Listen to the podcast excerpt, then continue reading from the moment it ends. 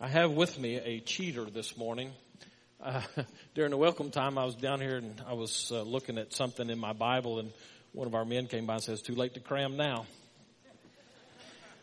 So we're going to pray and go home. no, that's not right. I have in my hand a cheater this morning. Uh, there was a time in life, Baptist life, church life, where this was commonplace in every church. This is something strange. It is foreign. It is called a hymnal. Uh, I'm talking about factionalism this morning, and so just for the just for the record, uh, this is not some protest kind of movement for me with Brian at all. Uh, matter of fact, you'll see before we go what I mean by that. Um, we have hidden away in these books that are hidden away in some churches, some in pews and uh, some in rooms, but uh, we have hidden away some interesting stories behind the hymns that we like to sing. There's a couple of hymns that I want to bring to your attention this morning. First of all, here's one that's called Rock of Ages Cleft for Me. How many of you know that? If I had to make you, okay, well, just one of you stand up and start singing. No, don't do that. Rock of Ages cleft for me, let me hide myself in thee. Let the water and the blood from thy wounded side which flowed be of sin the double cure. Save from wrath and make me pure. Here's another one for you. This happens to be one of my favorites. It's uh, by a guy named Wesley. He says, Love divine, all loves excelling. Joy of heaven to earth come down. Fix in us thy humble dwelling, all thy faithful mercies crown. I'm going to switch verses on you now and drop to the second verse where he says this. Take away our bent to sinning Alpha and Omega be. End of faith as its beginning set our hearts at liberty. Great hymns of the faith. Things that we look to for many years to form our doctrine. And by the way, that's a dangerous proposition because some really bad doctrine in some hymns. But in this particular case, those two songs underscore the fundamental part as I approach this sermon today, and that is much of church life is eaten up by opposition. Factionalism. Two factions fighting against each other based on their own agenda. Those two hymns, by the way, uh, fit that exactly. One of the Wesley brothers wrote that song, Love Divine, All Loves Excelling. And there was another guy, a guy by the name of Toplady, who, that's really his name, who was the editor of a magazine. He was a Calvinist by nature, by choice. Well, he would have to say by nature if he was a Calvinist. And he was one of those worst kind of Calvinists, the aggressive kind. And when Wesley wrote his song, Love Divine, All Loves Excelling, and that particular line that I read, take away our bent to sinning. I want you to just kind of wrap your minds around that truth. That's not the sermon for the day, but it's worth hanging on to a little bit. Well, when he wrote that, Toplady was so enraged by the idea that our bent to sinning could possibly be taken away that he wrote this scathing article. He did a mathematical conclusion that by, uh, or a mathematical formula that brought him to the conclusion that said by the time a man is 80 years old, he's guilty of millions of sins his conclusion is it's absolutely impossible that you would have your bent to sinning taken away. And so he wrote a poem. That poem later was put to music, and it is the song Rock of Ages, Cleft for Me. Isn't it interesting that two of the great hymns of our faith that we go to and hold on to and stroke them like a pet of some kind, those two songs caused a great controversy in the church. That's kind of the way it is with church people. Factions emerge where people hang out. Understand what I mean by that? By the way, the message title today is Love. Get it? And it has a question mark on it. I'll come back to that a little bit later. But I want you to see that part of it first. But here's the first big truth I want you to get. Factions emerge where people hang out. A number of years ago now, I was uh, subjected to some intense study Uh, it was one of those intense studies where you get a grade for it and you don't get to go further in the program if you don't do it. So I was subjected to this study and it turned out to be one of the most beneficial studies in my ministry career. I hate to say career with ministry, but you understand what I mean by that. In my ministerial life. It was this idea, it's, it's, it's almost a sociological or a counseling kind of a study. But this guy named Greenleaf comes up with this term we call triangulation. And here's the basic principle of that. When there are three people involved, well, let me say it this way. When there are two people who are at odds with one another, Right? You put this to work in your home, okay? Think about your family dynamics. When there are two people there and they get to be at odds with one another, many times, maybe even most times, they will tend to go grab a third person and pull that third person into the conflict. That's the triangle effect. And the reason they do that is because it's, first of all, they're chicken. Alright? You understand what I mean by that? They don't necessarily want to go deal with the problem with the person who is the problem for them. They would much rather go grab an innocent third party and pull them into it and then labor with them to make their case at just how sorry an individual my husband is. I don't have a husband, I'm talking about you. Happens all the time with people. It happens in family units. If you have a child in your home, Parents, be aware that that child is inherently smart enough to know that if daddy says no, well actually, if mama says no, daddy might say yes. And so they go to daddy and never talk about what mom already said. And so dad, being the fun loving guy that he is, says, sure, it's okay. You have just been triangled. factions grow from that. Happens all over the place. Happens in our families. It happens in business. Happens, what could it happen in a church? Is it possible that churches could operate in such a way that people who have issues with one another or groups that have issues with one another might not ever really go to one another. They would just pull in another person or another group to help deal with the problem. First of all, you got to understand Jesus never endorsed that. Never. What Jesus said was, you have a problem with your brother, go to the press. Not what he said, right? What did Jesus say? If you have a problem with your brother, go to your brother. Get it straight. But you see, we, we, we, we have better ideas than that. And so we triangle. And so we pull people in and we do it kind of like these hymnal guys here that we're talking about. That we do it because we believe we're so right that we need support for our side. This happens in churches all the time. True story. That's going to be a short story to protect people involved in it. I had not been pastor of the, by the way, this week marks our end of our third year uh, on staff here. And I, am praying that you'll give me another year to try it and see if y'all see if I can figure it out you'll let me stay another year. But end of third year right now. We had not been on the field a full week, but that somebody from the congregation came to our house, sat on our living room furniture and said to us in no uncertain terms, these people are dangerous. And they started highlighting people in the church. You know what that's called? First of all, that's called they don't know who they're talking to. Secondly, that's called dumb. And thirdly, that's called triangling.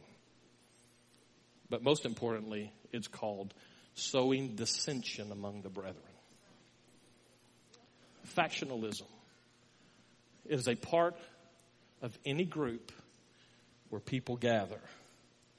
By the way, that's no different what I just explained it's no different than what Paul faced with the Corinthian church. That's the entire background of the letter that we call First Corinthians. Paul was writing to a group of people who were so divided and so factionalized in the way they were doing their Christian business that it was killing them internally and it was absolutely destroying the cause of Christ. in the community. So, Paul writes into that mess and he says, here's the problem and here's some things you do to fix the problem and here's some truths that you need to hang on to. And so into that big discussion that he had with them, we find inserted into that 1 Corinthians chapter 13. It actually begins, this little section does, with the end of chapter 12 where Paul says, but earnestly desire the higher gifts and I will show you a still more excellent way. And then he talks about love.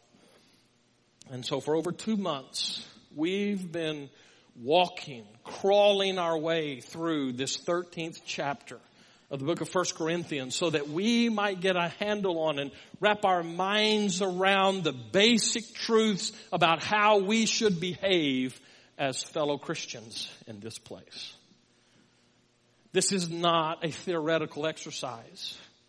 Paul has deliberately, painstakingly laid out 15 different descriptions characteristics of what love is. He uses verbs to do that just to let them know this is more than just pretty stuff to say at a wedding. It's more than just a nice saying to frame and hang on the wall of your homes. This is how you behave with one another in love. Factionalism is critical. It was critical there. It's critical for us that we get it eliminated in the way we do church business. Why is it so important for a church to overcome factionalism?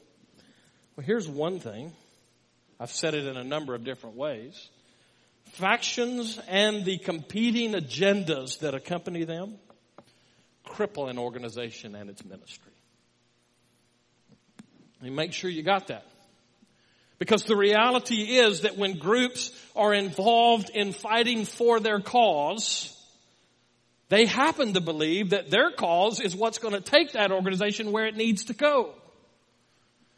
That's fine if there's just one group. Well, even then is not necessarily fine. But if every group believes that and that because they believe that, every group then becomes a fighting opponent against the other one, there's no way that church can get where it needs to go. This competing agenda that happens with this, uh, this uh, factionalism that we're talking about serves to just undercut everything that a church tries to do. Hang on to that term, competing agenda. We, we see that in places you'd never expect. One of the, one of the problems that I've encountered as a young pastor I wasn't that young. I was just a new pastor. I was serving in a church. Many of you have heard me say this in committee meetings. It's, it's critical part of how we came to be who we were and what we were doing as a church. And so we did a strategic plan and we did a, a study of the community in which we were living. And according to the Arbitron ratings and surveys of the area in which we live, that's what radio stations use to target their uh, advertising within a two mile radius of the church in which we live, 51% of the population was under the age of 18. Now that's important if you're going to reach into that community. By the way, it was also an economically depressed area. People didn't have the ability to go way off somewhere else to go to church. And we were not reaching into that little part of who we were as a church, into that community. And so the church together, the whole church said, we will be focused in trying to reach young people, children and teenagers, because 51% of the immediate area around the church were those people. That caused a major turn in the life of that church. Resources got repositioned one of the things that needed to happen was because those people were economically depressed, we needed some way to transport them even to church. But if we were going to take them to do anything, they didn't have any way to do that. So the church decided we needed to buy a bus. We bought a bus. I was thinking, this church is moving for the glory of God. Silly me. In church one Sunday morning, I was in the office area. It was during the Sunday school hour. One of our dear old ladies, God love her. Only God loves her is what I really meant to say by that. She came into the office and she pinned me up against the wall. And she began to rail on me because our church didn't care about the senior citizens. Now, whether, whether you knew it or not, I don't normally go to church to get treated like that. It's not why I go. It just happens that way sometimes. Same for you, by the way. And she began to just press me about the fact that we're spending all this money on a bus and the senior adults can't even use it.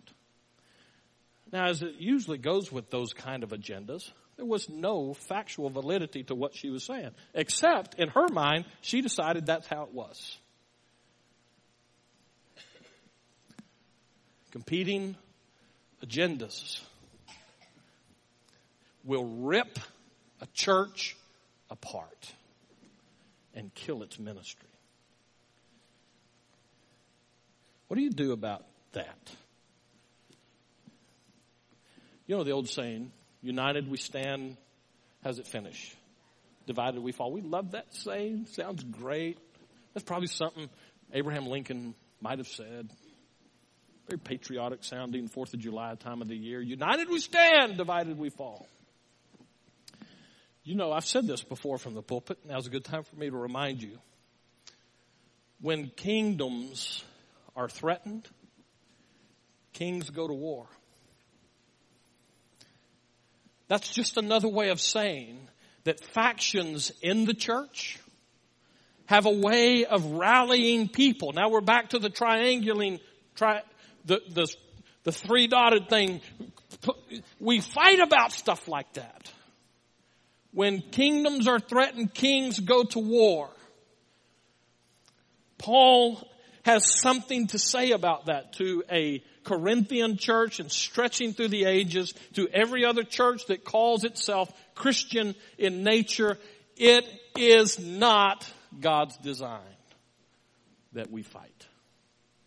By the way, if you're visiting with us today, this is not a church that's fighting, as far as I know. Now, we might be after this sermon, we'll find out. But as far as I know, you're not in a church where you're going to have to watch yourself as you walk out because you don't want to get shot. That's not us. by the way, not going to be us.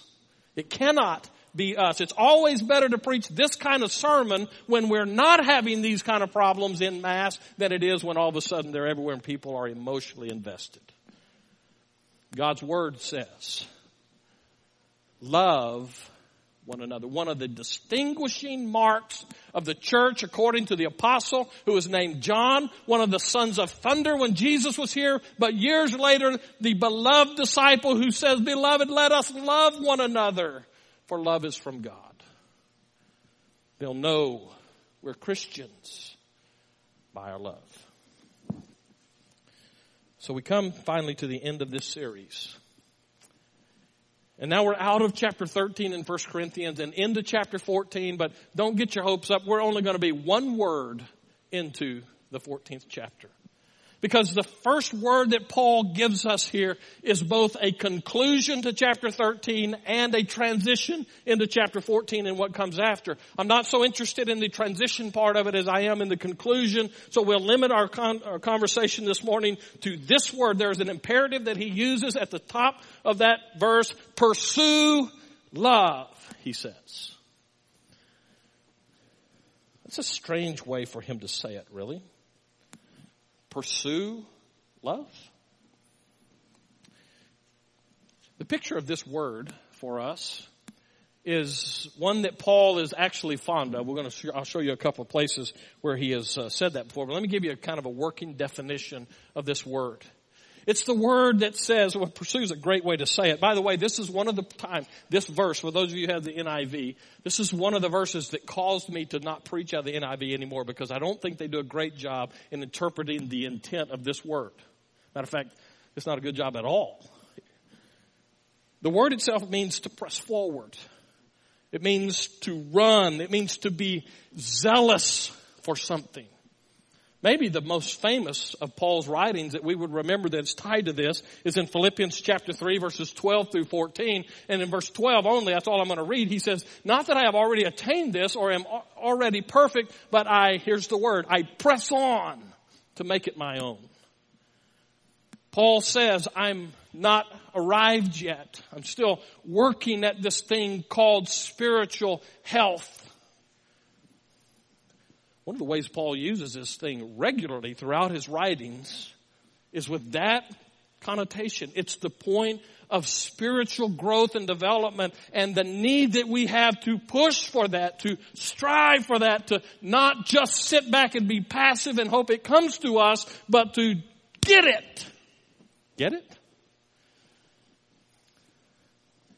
The idea of the verb here has to do with a hunter as he's chasing his prey. We're at that time of the year, or pretty close to it. What I've learned in three years in Southeast Texas, that in the very short order, if you haven't already started doing it, you guys who are deer hunters are going to start doing things to get ready for deer season.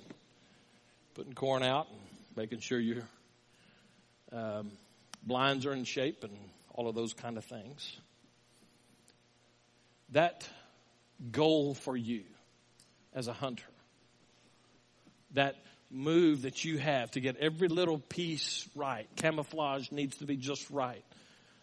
You need to make sure that you got the right line of sight. You need to know where the deer are moving. All of those decisions that come into going out there on opening day of deer season and hoping to bring home a deer. All of that is this word that says pursue. Is a very active word. It is a very focused word. It is one that is driven to accomplish the task. Paul says on when it comes to love, get it. But that's a problem for us. That's a problem for us because we don't necessarily think of love as something that we have to pursue. We think of it as something as needs to come to us. Paul wants to make sure in chapter 14 verse 1 as he wraps up this whole conversation about love he wants to make sure that his people understand chapter 13 is not a theoretical exercise Paul lays it out in such a way that he says to his people, you now understand a little better what love is, so get after it. That's why I put a question mark there, by the way, at the end of my title. Because I don't want us to fall into that pattern that says, and that belief that says that uh, people need to give it to me. It's not about that. It's about you giving it to them. with this series, it's been interesting for me to listen to the conversations around church. And some that come directly at me and some that are on the side. I, am intrigued by the variety of responses I've gotten to the series itself. One of the ways that you know as a pastor that you're preaching the stuff that needs to be preached is you start hearing from people about it. And sometimes you hear stuff where people are basically saying, I'm not going to be loving, preacher. You just need to understand, I am not going to be loving. Now, they'd never say it that way. I've never yet heard somebody come to my office and say, you know what? All that garbage you're preaching about love, I'm not doing that. Never heard anybody say that. Here's what I hear them say. You ready? Here's what I hear them say. Now, it means, okay, I, I see their lips moving. And here's what I hear them say. I'm not doing that. But I hear them, I see them say it this way. You know, so and so, they're not loving me the way you've been preaching.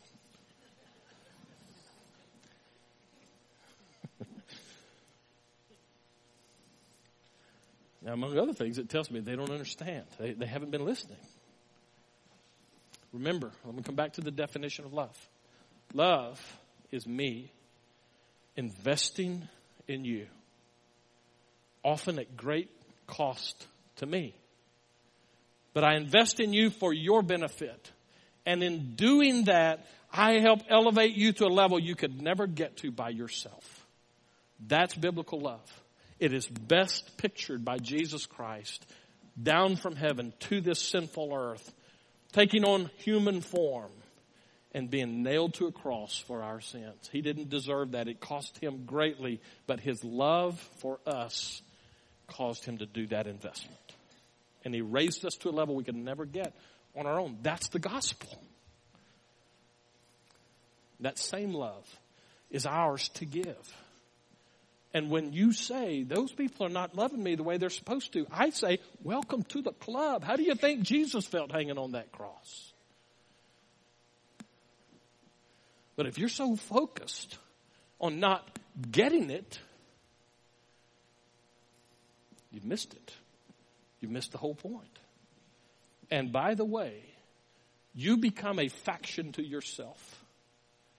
And triangulation says you will go find people who believe the same way you do and pull them onto your team, and then we have war. Here's another way I hear people say, I'm not going to love.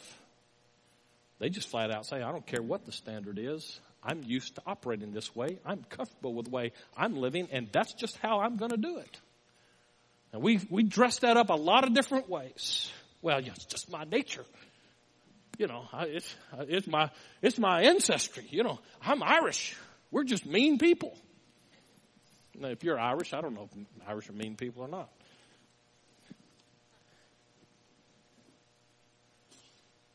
Here's some other ways people have responded to the series. I regularly get this. You know, preacher, I want to do that. I, I hear it as God's Word. And I understand I don't have any choice. I have to do that. Man, that's hard. Yeah, it is. Other people say, I'm trying. I, I know that I shouldn't feel this way, but I'm trying. Good for you. Keep on trying. Here's what I want you to hear though. Paul will not let us off of the hook because it's hard. By the way, Paul's just the vehicle here. That's the Holy Spirit truth. You don't get a free pass just because the Christian life is hard to do. It is the standard that Jesus lived. It's the standard that God holds us to. And under God, it's the standard we must adopt as a church. Hard or not. Let me take a couple of other these times that Paul uses the word pursue that fits exactly into the context of what he's saying here. Romans chapter 14 and verse 19 says, So then let us pursue what makes for peace and for mutual upbuilding. You know what I found interesting? When I type that in, upbuilding, that comes straight out of the ESV. The online dictionaries and spell check says that's a misspelled word, upbuilding. You know what that tells me? That's not even part of the conversation in American life. Upbuilding is not. We live in a culture and a society that is all about the fight. You can't even watch half of a newscast without seeing that that's true. Nationally, internationally, or under God in the school districts locally. We're not about building each other up. We're about fighting.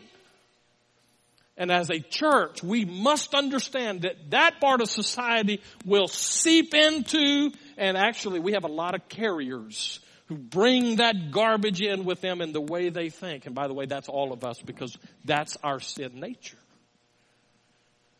Paul says, pursue this. Like a hunter going after its prey, work for this. Make peace. Mutual upbuilding. 1 Thessalonians chapter 5 verse 15. See that no one, okay, now see, I hate it when Paul gets into my road travel family motto stuff. You know the road travel family motto? I told you again last week. You squirt me with a water gun, I run over you with my truck. Right? So Paul says, see that no one repays anyone evil for evil. Oh, I hate it when he does that. Don't you? When God uses his word to just take his thumb and just rub it in a little bit. You see that way you think? That's just not very loving, is it, preacher? See that no one repays anyone evil for evil, but always seek to do good. By the way, that always seek, pursue. Always seek to do good to one another and to everyone. And there he goes again, Paul. Always doggedly evangelistic. Seek to go, pursue good doing among yourselves and to everybody else too. This is a big deal. This how should we behave question. And all through scripture, we keep coming up to this love wall. He won't let us off the hook. It is the New Testament charge to us as Christians. Get it. Get it right. Pursue this.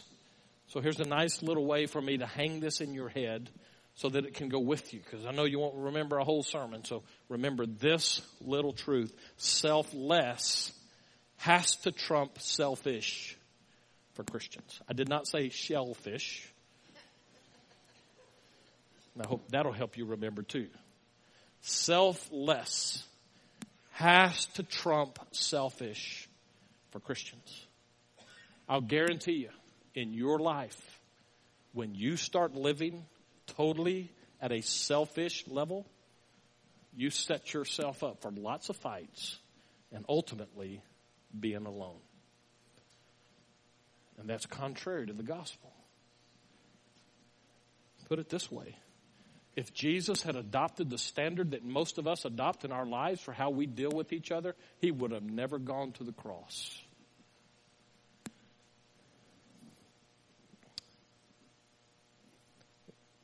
One of our problems, I think, is that we work to make this conditional. We try to hang it on other people that they have to behave a certain way in order for them to earn our love.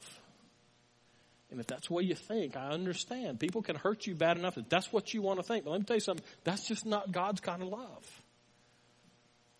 Again, the acid test here is if Jesus treated you that way, you'd never have a chance to get saved.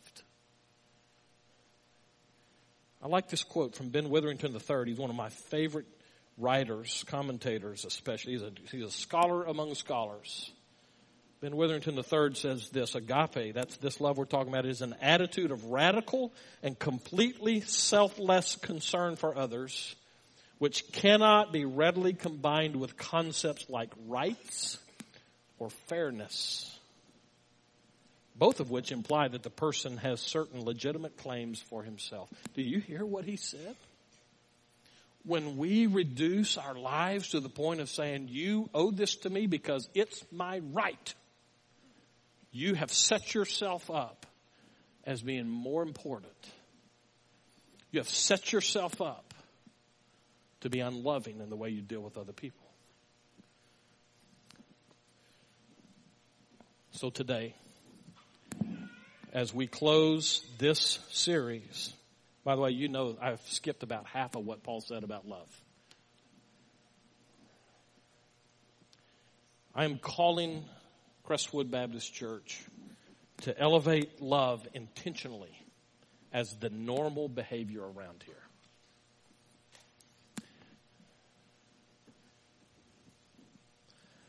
That's a game changer for those of you taking notes.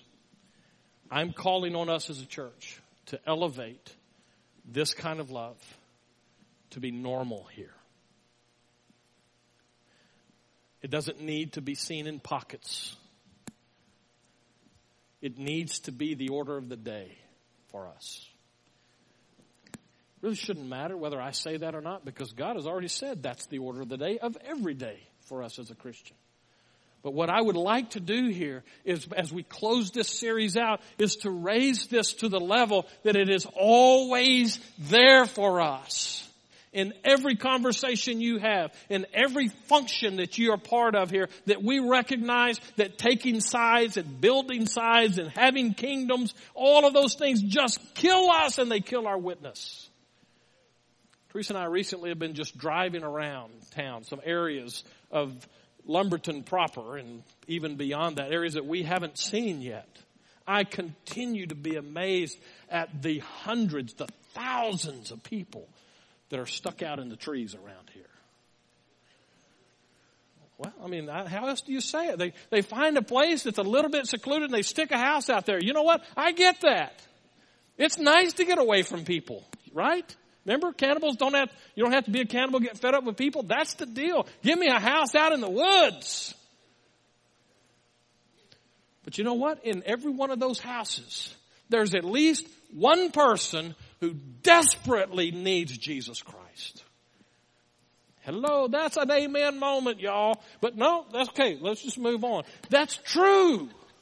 As a church, we have to have that perspective. We've got to see that there are people beyond the ones that got. We love us. We're good people. I love coming to church. Well, most, I, I like it. I love coming to church here. I do. I love you. I do. But for every one of you out there, there's a thousand out in the sticks who need Jesus Christ.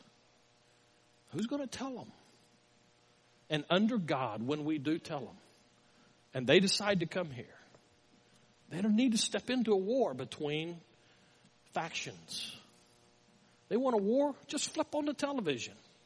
Just go to school. Just go to work. You get war everywhere you turn. This needs to be a safe place of peace because the Prince of Peace takes up residence here.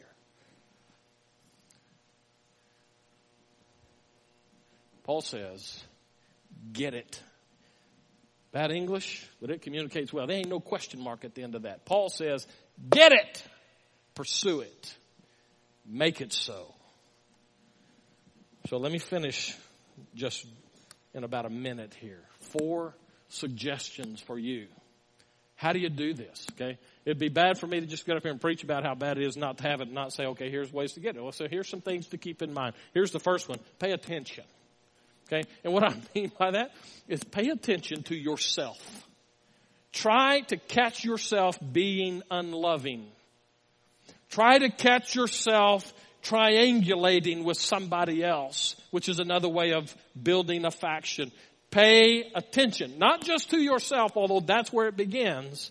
Start paying attention and listening to the conversations that are happening around you. So then the second one is don't accept failure. Now we love to just write off, well, you know, I'm only human. Yeah, you've been only human for 70 years. Time to suck it up and get better.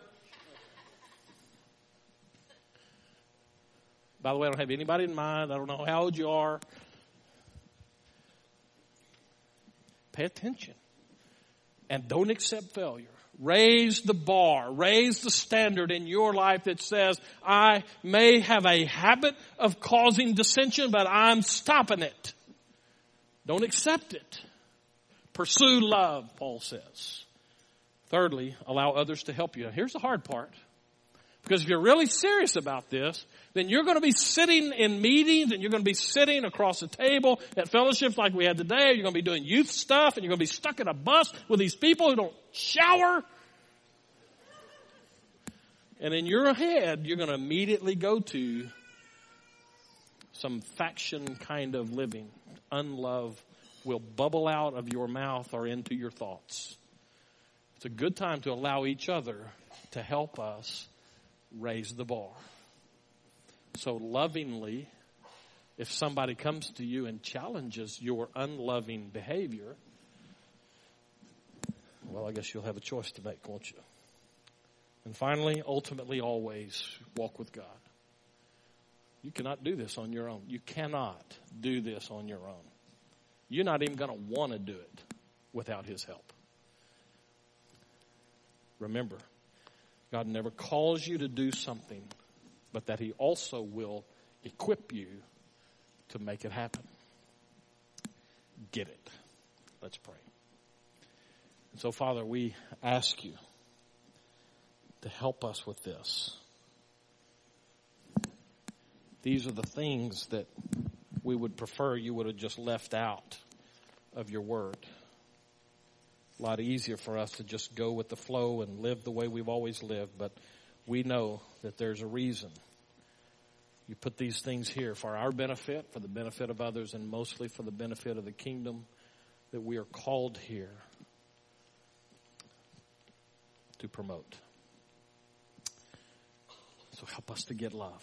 If there's anybody here today who's really struggling with the stuff we're talking about, I pray for an extra measure of your grace for them.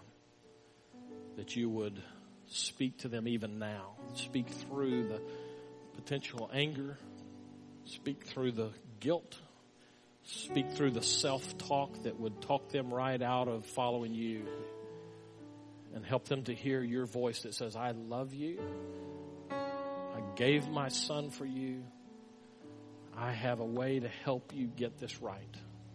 That they would embrace you and embrace the love that comes with that. That you would change them even now for your glory. Father, for any of us here going through this, and we know that there, we leave behind us a trail of people that need us to make it right. Give us the grace we need to go to them make it right. Pursue love. Change lives now is our prayer in Jesus' name.